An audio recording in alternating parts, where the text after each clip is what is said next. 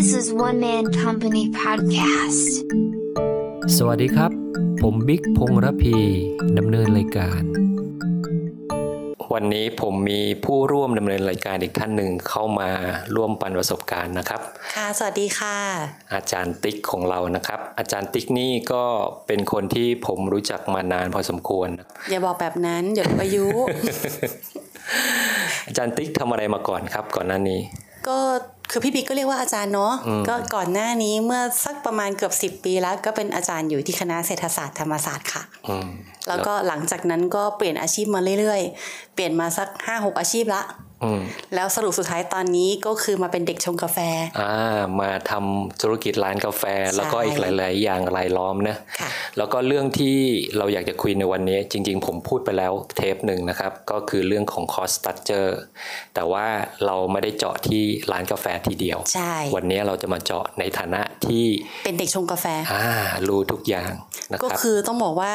พอฟังคลิปนั้นจากทางพี่บีกับเรื่อง cost structure เลยรีบโทรมาหาเลยว่าแบบเฮ้ยเรื่องเนี้ยอินก็เลยอยากมาแชร์เนาะวันนี้ก็ใช้เวลามานั่งแชร์ แต่ว่าเจาะลึกลงไปที่ธุรกิจร้านกาแฟแล้วกัน โอเค เราเริ่มกันที่ตรงไหนดีเอ่ยเออก็ยังหัวข้อของเราคืออะไรนะ cost structure ของธุรกิจร้านกาแฟว่าเราควรจะคิดตรงไหนบ้าง อ๋อโอเคค่ะ ก็วันนี้ที่อยากจะมาแชร์เนี่ยก็จะค่อนข้างอินหน่อยเนาะอยากจะแบ่งออกเป็นสองส่วน ส่วนแรกก็คือโครงสร้างที่เป็นต้นทุนที่ทุกคนรู้อยู่แล้ว แต่ว่ามีบางเรื่องเล็ก ๆ น้อยๆในนั้นที่ไม่รู้ กับส่วนอีกส่วนหนึ่งตอนท้ายเนี่ยก็จะเป็นโครงสร้างที่แบบเออทำไมเราลืมคิดวะ อ่าเป็นสองเรื่องนะคะ เรื่องแรกก่อนในเรื่องของโครงสร้างที่ทุกคนรู้อยู่แล้ว ก็คือเวลาเราจะเปิดร้านกาแฟสักร้านหนึ่งเนี่ยก็คงหนีไม่พ้น 3 ตัวหลักๆ ตัวแรกก็คือค่าน้ำค่าไฟนะคะ ก็เป็นโครงสร้างตัวใหญ่มาคือมาเลยโดยเฉพาะใครที่แบบอยากได้ทำอะไรดีๆ ตัวที่สองก็คือโครงสร้างในเรื่องของพนักงาน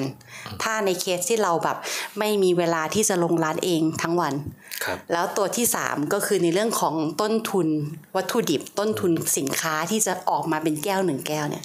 จริง ๆ ฟังแล้วเนี่ยต้นทุน 3 ตัวเนี้ยถ้าถามคนที่จะทำร้านกาแฟก็น่าจะรู้อยู่แล้วนะ แต่ว่ามันมีอะไรพิเศษตรงนี้เหรอครับ โอเค ไอ้ต้นทุนค่าเช่าเนี่ยไม่ต้องพูดถึงเนาะก็คืออย่างที่บอกอยู่ที่ทำเล ถ้าแบบอยากจะขายได้ดีก็คือแบบมันก็ต้องจ่ายค่าเช่าแพง หรือใครโชคดีหน่อยมีบ้าน แบบอินดี้หน่อยยุคนี้แบบโซเชียลแบบอยู่ไกลแค่ไหน ถ้าแบบว่ามีธีมคนก็มา อันเนี้ยไม่ค่อยน่าห่วง แต่ตัวที่สองเนี่ยเป็นตัวที่แบบบางคนก็รู้สึกว่าแบบโอ๊ยตอนแรกมีความใฝ่ฝันอยากเปิดร้านกาแฟ ก็คิดมโนเองว่าลงร้านได้ ลาออกจากงานมาแล้วก็มาเปิดร้านเอง slow life สโลไลฟ์แต่ถามว่าทำไปจริง ๆ แล้วอะคุณสามารถเอาชีวิตตัวเองทั้งวันอะไปนั่งอยู่ในร้านได้ไหมก็ยากเหมือนกันพี่พิกนะลองนึกนะ เคยทำอาชีพมาเคยเป็นพนักงานออฟฟิศมีไลฟ์สไตล์ของตัวเอง เรามาอยู่ที่ร้านทั้งวันเปิดร้าน 12 ชั่วโมงเงี้ยใช่แล้วต้องดูแลลูกค้านะไม่ใช่ไปนั่งชิวๆเหมือนตอนเป็นลูกค้าอ่าใช่ไหมตอนเป็นลูกค้าเราก็นั่งชมบรรยากาศคงไม่ได้แหละไม่คงได้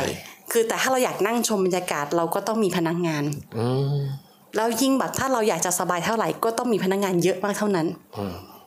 ทีนี้คือพอแบบพนักงานเยอะๆเนี่ยพอถึงเวลาท้ายสุดแล้วเนี่ยมันจะเป็นตัวที่พันมาถึงเรื่องของต้นทุนตัวที่ 3 ที่แบบพอมีพนักงานแล้วอีต้นทุนตัวที่ 3 เรื่องของค่าวัตถุดิบเนี่ยมันอาจจะไม่ได้เป็นอย่างที่เราคิดเอาทำไมอะต้นทุนพนักงานกับพนักงานวัตถุดิบกับวัตถุดิบมันจะเกี่ยวกันยังไงสอคงรับตัวนี้มันพ่วงกัน อาจจะเล่าให้ฟัง เรามาต้นทุนตัวที่ 3 ก่อน ต้นทุนตัวที่3เนี่ยก็คือต้นทุนวัตถุดิบ เวลาที่มอง Product คือกาแฟออกมาหนึ่งแก้วเนี่ยเราต้องมองทุกอย่างว่าสิ่งที่เราเสิร์ฟให้ลูกค้าเนี่ยมีอะไรบ้างตั้งแต่นมน้ำแข็ง กาแฟอ่าฮะรวมถึงแก้วหลอด แก้วอยู่ในส่วนแก้วอขยู่องในตรต้งนทุนนี้อ๋อถูกเพราะว่าถ้าเราไปคิดที่ตัวอื่นเนี่ยเราก็จะละเลยมันหนึ่งแก้วที่ออกไปเราก็ต้องเสียเงินแล้ว เวลาคิดต้นทุนในเรื่องของวัตถุดิบเนี่ยโครงสร้างของต้นทุนมันควรจะอยู่ประมาณ 35 ไม่เกิน 40%แต่ทีเนี้ยพอพุ่งกลับไปที่ต้นทุนตัวที่ 2 เรื่องของพนักงาน เคยไหมคะ พนักงานอยู่ในร้าน พนักงานรวยเอารวยเอา เฮ้ยทำไมเดี๋ยวออกถอยจบซื้อมือถือใหม่ทำนู่นทำนี่ ค่าแรงก็แค่ค่าแรงรายวัน เออ ก็น่าคิดนะอ่าก็นี่แหละ ก็เป็นเพราะว่าเขาช่วยเราขายแล้วก็ช่วยเราเก็บเงิน อาจารย์ที่กำลังจะบอกว่าเขาไม่ได้เอาเงินเข้าเกะ ใช่ทีเดียวไม่ได้เอาเงินทั้งหมดเข้าลิ้นชักเข้าระบบทั้งหมดอ๋อแล้วมีกลโกงมากมายที่เท่าฮะแก่เนี่ยไม่มีทางรู้เลอะยยกตัวอย่างอะยกตัวอย่างเช่น สมมุติว่าลูกค้าแม้กระทั่งใช้เครื่องโพสต์นะ อันนี้เป็นเทคนิคที่เจอมาเองเลย คือเราก็บอกพนักงานว่าจะต้องจิ้มเครื่องโพสต์ทุกเครื่อง แก้วทุกแก้ว ใบเสร็จต้องให้ลูกค้าแต่ปรากฏว่าพอถึงเวลาปุ๊บทำแก้วขึ้นมาหนึ่งแก้วลูกค้าสั่งสองแก้ว คีย์เข้าให้เราแก้วเดียว เอาก็นับแก้วก็ได้นี่ อ้าวนับแก้ว อ๋อ เหมือนเวลาที่เจอข่าวอเมซอนที่เขานับแก้วใช่ใช่ปะใช่แล้วถ้าเด็กหัวใสอะเพราะว่าเวลาลูกค้ากินเสร็จแล้วก็ตั้งแก้วทิ้งไว้ อ๋อ มันก็ไม่สามารถครอบคลุมทั้งหคมรดอบคอีลุกมไม่ได้อ่านี่ถามว่าสิ่งที่เกิดขึ้นแบบเจ็บมาเยอะกับตัวเองคืออะไร ต้องบอกว่าธุรกิจการกาแฟที่ทำเนี่ย เดิมเริ่มแรกไม่ใช่คนทำ แต่ว่าคนทำเนี่ยคือคุณแม่อ่าฮะอ่าเพราะว่าทำปั๊มน้ำมันแล้วก็คือมีเงื่อนไขว่าจะต้องเปิดร้านกาแฟในปั๊ม แม่เขาไม่ได้รู้เรื่องหรอก ไม่ใช่คนกินกาแฟด้วยอือฮึแม่ก็ทำทำไปก็อาจ้างพนักงานมาให้ซื้ออะไรก็ซื้ออะไรหมดก็ซื้อออืมพอเราเข้ามาช่วยทำสิ่งที่เกิดขึ้นก็คือแบบนั่งมอง เฮ้ย อันดับแรกเลยให้พนักงานทำวันหนึ่งเห็นพนักงานมันเทนมกินเล่นๆเลย หรือวันหนึ่งเห็นแบบมือมีนมอยู่แล้วไม่ไฟโฟ ปรากฏว่านมหมดเป็นแกลลอนเททิ้งค่ะ เพราะกลัวโดนว่าเราก็มานั่งคิดแล้วตายละอีต้นทุนที่เราเคยรู้ว่า 35%มันจริงอย่างจริงป่ะเอเนี่ย ถามว่าทำยังไง อันนี้คือเคสไม่ได้แบบยักยอก ไม่ได้ยักยอกแต่เขานะใช้ของแบบฟุ่มเฟือยถูกแบบไม่ระวัง ไม่ใช่หระวัง หรือบางทีขี้เกียจเนี้ย อย่างสมมติว่าไซรัปปั๊มอย่างเงี้ย คือมันมีพวกไซรัปคาราโมงคาราเมลใช่ไหมใช้หัวปั๊มปั๊มปั๊มเสร็จ เอาปั๊มไม่ออกละทิ้งอ่าฮะปรากฏว่าอีที่อยู่ก้นก้นขวดเนี่ย เทออกมาที่อีกประมาณแบบร้อยมลเงี้ยและไซรัปขวดหนึ่งมันถูกที่ไหนล่ะ เราใช้ของดีไงขวดหนึ่งหกร้อยนึกสภาพ กี่บาทที่ทิ้งไปอ่าฮะเนี่ยคือเขาไม่ค่อยคิดหรอก แต่เป็นต้นทุนของเรา ใช่ แต่ตอนที่เราคำนวณตอนแรกเราก็แบบโลกสวยเออโลกสวยทุกอย่างเป๊ะอ่าเอามาหารได้จำนวนแค่นี้ต่อวันเท่านั้นต่อแก้วใช่ใช่แต่ความเป็นจริงคือไม่ใช่อย่างนั้น โลกความเป็นจริงไม่ใช่แบบนั้น มันโหดร้ายกว่านั้น แล้วที่รู้เลยพอเห็นพฤติกรรมแบบนั้นก็เริ่มแบบ คือตอนแรกไม่ได้คิดว่าพนักงานทุจริตไง เราคิดว่าพนักงานเราต้องเป็นคนดีครับแต่ปรากฏว่าพอไปนั่งดูเอาใช้ฟุ่มเฟือยแบบนี้แสดงว่าต้นทุนไม่ใช่นี่หว่า ก็เลยพยายามมานั่งดูว่าเราสามารถจะแทร็กอะไรได้ที่ไม่ใช่นับแก้ว โอเคทีนี้ระบบที่ทำเนี่ยเป็นระบบใช้เครื่องโพสต์ที่มีการผูกเรื่องของสูตรเครื่องดื่มเข้าไป เพราะนั้นคือเวลาที่เราตัดในเรื่องของปริมาณการขาย มันก็จะไปตัดที่วัตถุดิบด้วยอืมเอาข้อมูลตรงนั้นแหละมานั่งดูอืม แล้วแต่เจออะไรครับ แต่ไม่ใช่แบบดูทุกวันนะ ดูทุกวันอ่าฮะไม่ไหว เราก็ใช้วิธีคือคำนวณว่าทั้งทั้งเดือนเนี่ยในการขายเนี่ยเป็นยังไง แล้วปรากฏว่าสิ่งแรกเลยที่เห็นแล้วต้องแทบจะเรียกว่าเข้าไปรื้อระบบใหม่เลยคือ ยอดขายที่เราขายสมมุติว่าเดือนหนึ่งเนี่ย มันคำนวณออกมาแล้วว่า ใช้นมไป 20 แกลลอนอืมต่อเดือน ปรากฏว่าเดือนนั้นใช้นมไป 30 แกลลอนโอ้แล้วไอ้สิบแกมลอนที่ใช้ไปใช้ไปทำอะไรครับ ก็นั่นสิ ก็เนี่ยแหละ ส่วนที่มันรั่วไหลไปสารพัดซึ่งเราก็ไม่รู้เลย แล้วที่ตลกไปกว่านั้นคือบางทีเนี่ยเขาก็รู้สึกว่าแบบอยากให้ลูกค้าประทับใจอะอ่าใส่แล้วแบบเพิ่มใส่เพิ่มเออลูกค้าแบบว่า อุ้ยไม่เต็มแก้วอุ้ยกาแฟมันเข้มไปใส่นมเพิ่มให้พี่หน่อยได้ไหมกลัวลูกค้าไม่ประทับใจเดี๋ยวลูกค้าไม่กลับมาเราจะตีความเป็น marketing ไม่ได้อะครับ ไม่ได้ ไม่ได้ เราต้องบอกว่าพอเราคุมละเอียดเนี่ยมันมีข้อดีนะคะ นอกจากจะเป็นการคุมสัดส่วนต้นทุน ratio ที่เราทำแล้วเนี่ยยังทำให้พนักงานเนี่ยถูกบังคับถูกวางมาตรฐาน ว่าเครื่องดื่มทุกแก้ว จะต้องมีมาตรฐานที่ออกไปเหมือนกัน อ๋อ ไม่ใช่อันนี้หวานไป อันนี้หวานน้อย ไม่ได้ไม่ได้ อันนี้ครึ่งค่อนแก้ว อันนี้เต็มล้นไม่ได้ใช่มาตรฐานเดียวกันทั้งหมด มาตรฐานเดียวกันทั้งหมด นอกจากถ้าลูกค้า request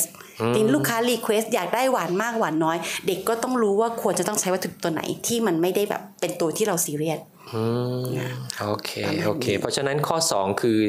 ต้นทุนค่าพนักงานกับต้นทุนวัตถุดิบมันเกี่ยวเนื่องกันอย่างลึกซึ้งเกี่วเนื่องกันใช่อ๋อแล้วเราก็โอเคไม่ค่อยได้คิดถึง แล้วมันจะส่งผลให้โครงสร้าง cost structure เปลี่ยนไปเลยเปลี่ยนสิเพราะตอนแรกเรามีความรู้สึกว่าต้นทุนวัตถุดิบน่าอยู่ประมาณสักสามสิบสามห้าใช่ก็กำไรเยอะถูก แต่ความเป็นจริงแล้ว ความเป็นจริงแล้วก็เน่าอะ สิ้นเดือนมา ผ่านไปหลายเดือนเอ๊ะทำไมตัวเลขติดลบตลอด ใช่แล้วบางทีเนี่ยเจ้าของกิจการอาจจะไม่รู้ว่าติดลบเลยนะ เพราะด้วยความที่กิจการเนี่ยมีหลายธุรกิจอ๋อเงิน เงินมันรวมกันอยู่โอ้โหเงินมันลงกันอยู่ก็คิดว่า เอ๊ะทำไมช่วงนี้เงินมันหายหายไปอาจจะจากโควิดมั้ง เออ แต่ไม่รู้หรอกว่าตรงนี้แหละหายไปแล้ว โอเค อันนี้คือสามส่วนที่สามเราส่วนหรู้กันลักอยู่ๆที่แล้เราวรู้กันอยู่ แต่ก็คือแชร์เรื่องที่แบบรู้จริงเปล่าอ่าอ่าแล้วก็อยากเอาวิธีคิดแก้ก่อน วิธีแก้ในส่วนนี้เราจะทำยังไงดี วิธีแก้ในส่วนนี้ต้องบอกเลยว่าแบบเจ้าของธุรกิจร้านกาแฟเนี่ยถ้าเราคิดจะเปิดขึ้นมาเนี่ย เราต้องจริงจังกับการควบคุมอือฮึอืมโดยเฉพาะเรื่องของมาตรฐานของสูตร แล้วก็การทำงานของพนักงาน เพราะว่าถ้าสองส่วนเนี้ยไม่ได้โฟกัส เข้าไปเนี่ยโอกาสที่เราจะเจอต้นทุนเพิ่มขึ้นมาอีก 20% 30%โดยที่เราไม่รู้ตัวเลยก็ได้ อือฮึโอเคค่ะ ก็ต้องละเอียดอ่านี่ขนาดเป็นเรื่องที่ทุกคนรู้อยู่แล้วนะอืมแต่ลองมาดูอีกส่วนหนึ่งคือต้นทุนที่คนไม่ค่อยคิด อะมันมีอะไรบ้างอะต้นทุนที่คนไม่ค่อยคิดเนี่ยก็แบ่งเป็น 3 ตัว ตัวแรกก็คือเงินลงทุน ตัวที่2ก็คือค่าเสื่อมของอุปกรณ์ แล้วตัวที่3ก็คือค่า marketingโอเคอะมาไล่ทีละตัวก่อนสำหรับตัวแรกเนี่ยค่าลงทุน เชื่อไหมคะว่าเจ้าของร้านกาแฟหลาย ๆ ร้านเนี่ยเวลาที่คิดว่าธุรกิจเนี่ยขาดทุนหรือกำไร ไม่ได้เอามาคิดหรอกว่าตัวเองเนี่ยลงเงินไปกี่ล้านกับการสร้างร้าน ร้านคือความฝันร้านคือบ้านที่สองของเราโอ้โห โลกสวยมากเลย แล้วแล้วเงินนั้นมาจากไหนอะเงินตอนลก็งอาจทุนจะเป็นเงินเก็บที่มาสร้างความฝันให้กับอ๋อชีวิตบางอะไรคนแบบเนี้ยพ่อแม่อะพ่อแม่ตังค์ให้น่อยมา ไม่เอามาคิด ไม่เอามาคิด เพราะอะไรเคยได้ยินไหมคิดแล้วเดี๋ยวมันช้ำใจ มันเครียด มันเครียดธุรกิจมันไม่กำไร มันเหมือนหลอกตัวเองเลย มันก็เพื่อความสบายใจไงก็ธุรกิจในความฝันโอเคใช่ไหมแต่ว่าถ้าจริง ๆ แล้วเนี่ยการลงทุนร้านเราก็ต้องเอามาคิดเป็นต้นทุนครับต้นทุนตัวนี้คิดยังไงถามพี่บิ๊กก็เคยบอกในคลิปที่แล้วละ ใช่ครับ พี่บิ๊กบอกว่าไงคะ ก็คือในกรณีที่ไปเช่าร้านเขาเขาจะมีสัญญาเช่าอ่าเช่นใช่ประมาณสัก 2 ปีหรือ 3 ปีเนี่ย เอาเงินลงทุนทั้งหมดหารด้วย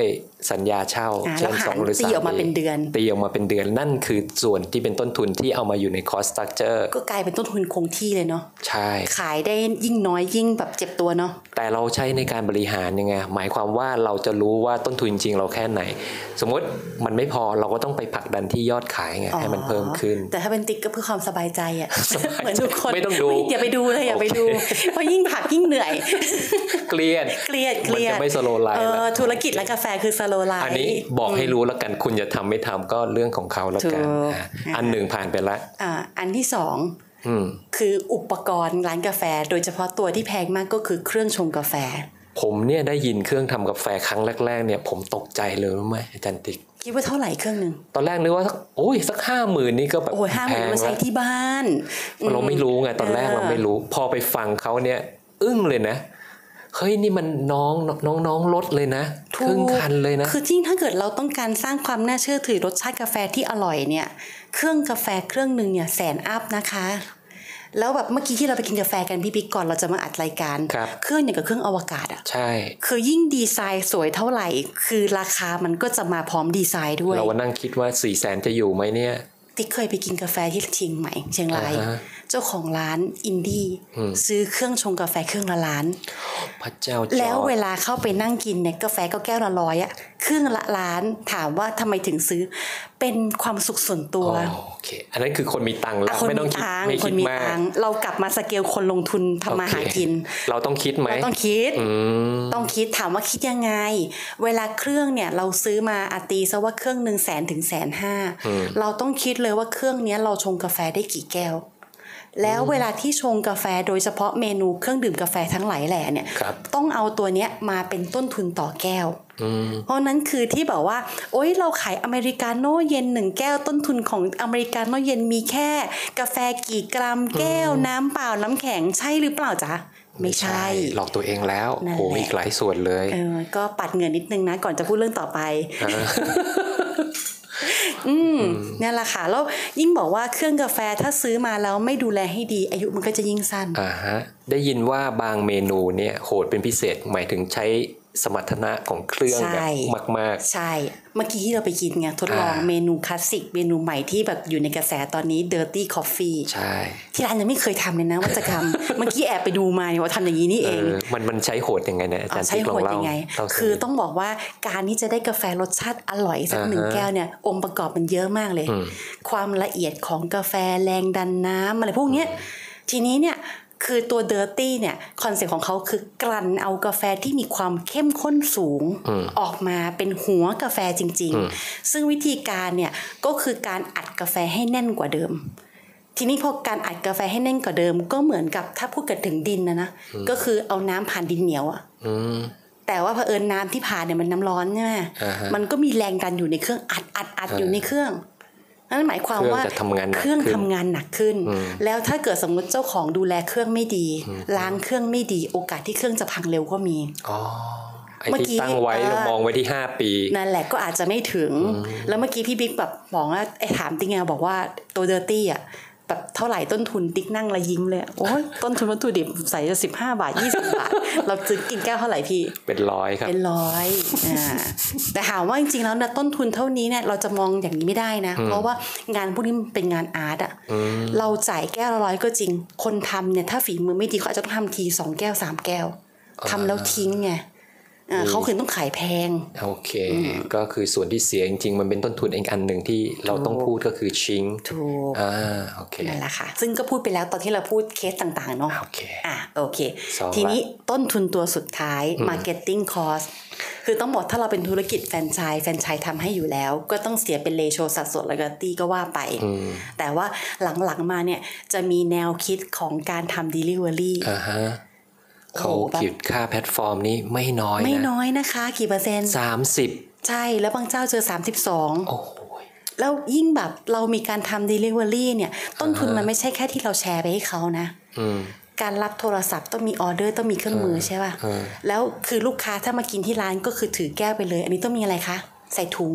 โอเค ถ้าสมมุติว่าแบรนด์ดูดีหน่อย ใช้ถุงปฏิกหูหิ้วแบบร้านโชว์หวยก็ไม่ได้อ่าฮะก็ต้องเป็นถุงกระดาษที่ดูดีหิ้วไปแล้ว คนกินรู้สึกเป็นไง อันนี้ต้องรวมไปอยู่ในต้นทุนของวัตถุดิบด้วยรวมอืมๆมันก็คงไม่ใช่ไม่น้อยแล้วล่ะ ไม่น้อยแล้วล่ะ รวมๆไปมาเอาต้นทุนทั้งหมดมารวมกันเนี่ยมีกำไรไหมเนี่ย ก็ถ้าเราทำธุรกิจกาแฟแบบอินดี้ก็อย่าไปคิดมาก มันก็ต้องมีตังค์หน่อยหนึงอะนะก็ต้องมีตังค์สักนิดนึงอ่าเออนะคะเพราะฉะนั้นก็คืออยากจะมาแชร์ให้ฟังตรงเนี้ยว่าอ่าโดยสรุปแล้วเนี่ยต้นทุนที่เกิดขึ้นเนี่ยมันมีด้วยกันหลายตัวอืม เพราะเราจะทำธุรกิจอะไรก็ตามเนี่ยคิดโครงสร้างของต้นทุนให้ครบถ้วนอืมเพราะถ้าเราคิดไม่ครบถ้วน และยิ่งเงินปนกระเป๋าซ้ายกระเป๋าขวา สุดท้ายแล้ว สิ่งที่เราทำบนความฝันเนี่ยมันคือฝันร้ายโอ้คมคมคมไหมคมไหมโอเคค่ะสำหรับครับวันนี้เนาะก็คงจะแค่นี้ค่ะครับ ก็พบกันคลิปหน้านะครับ สวัสดีครับ สวัสดีค่ะ One Man Dot Company. Thank you for listening.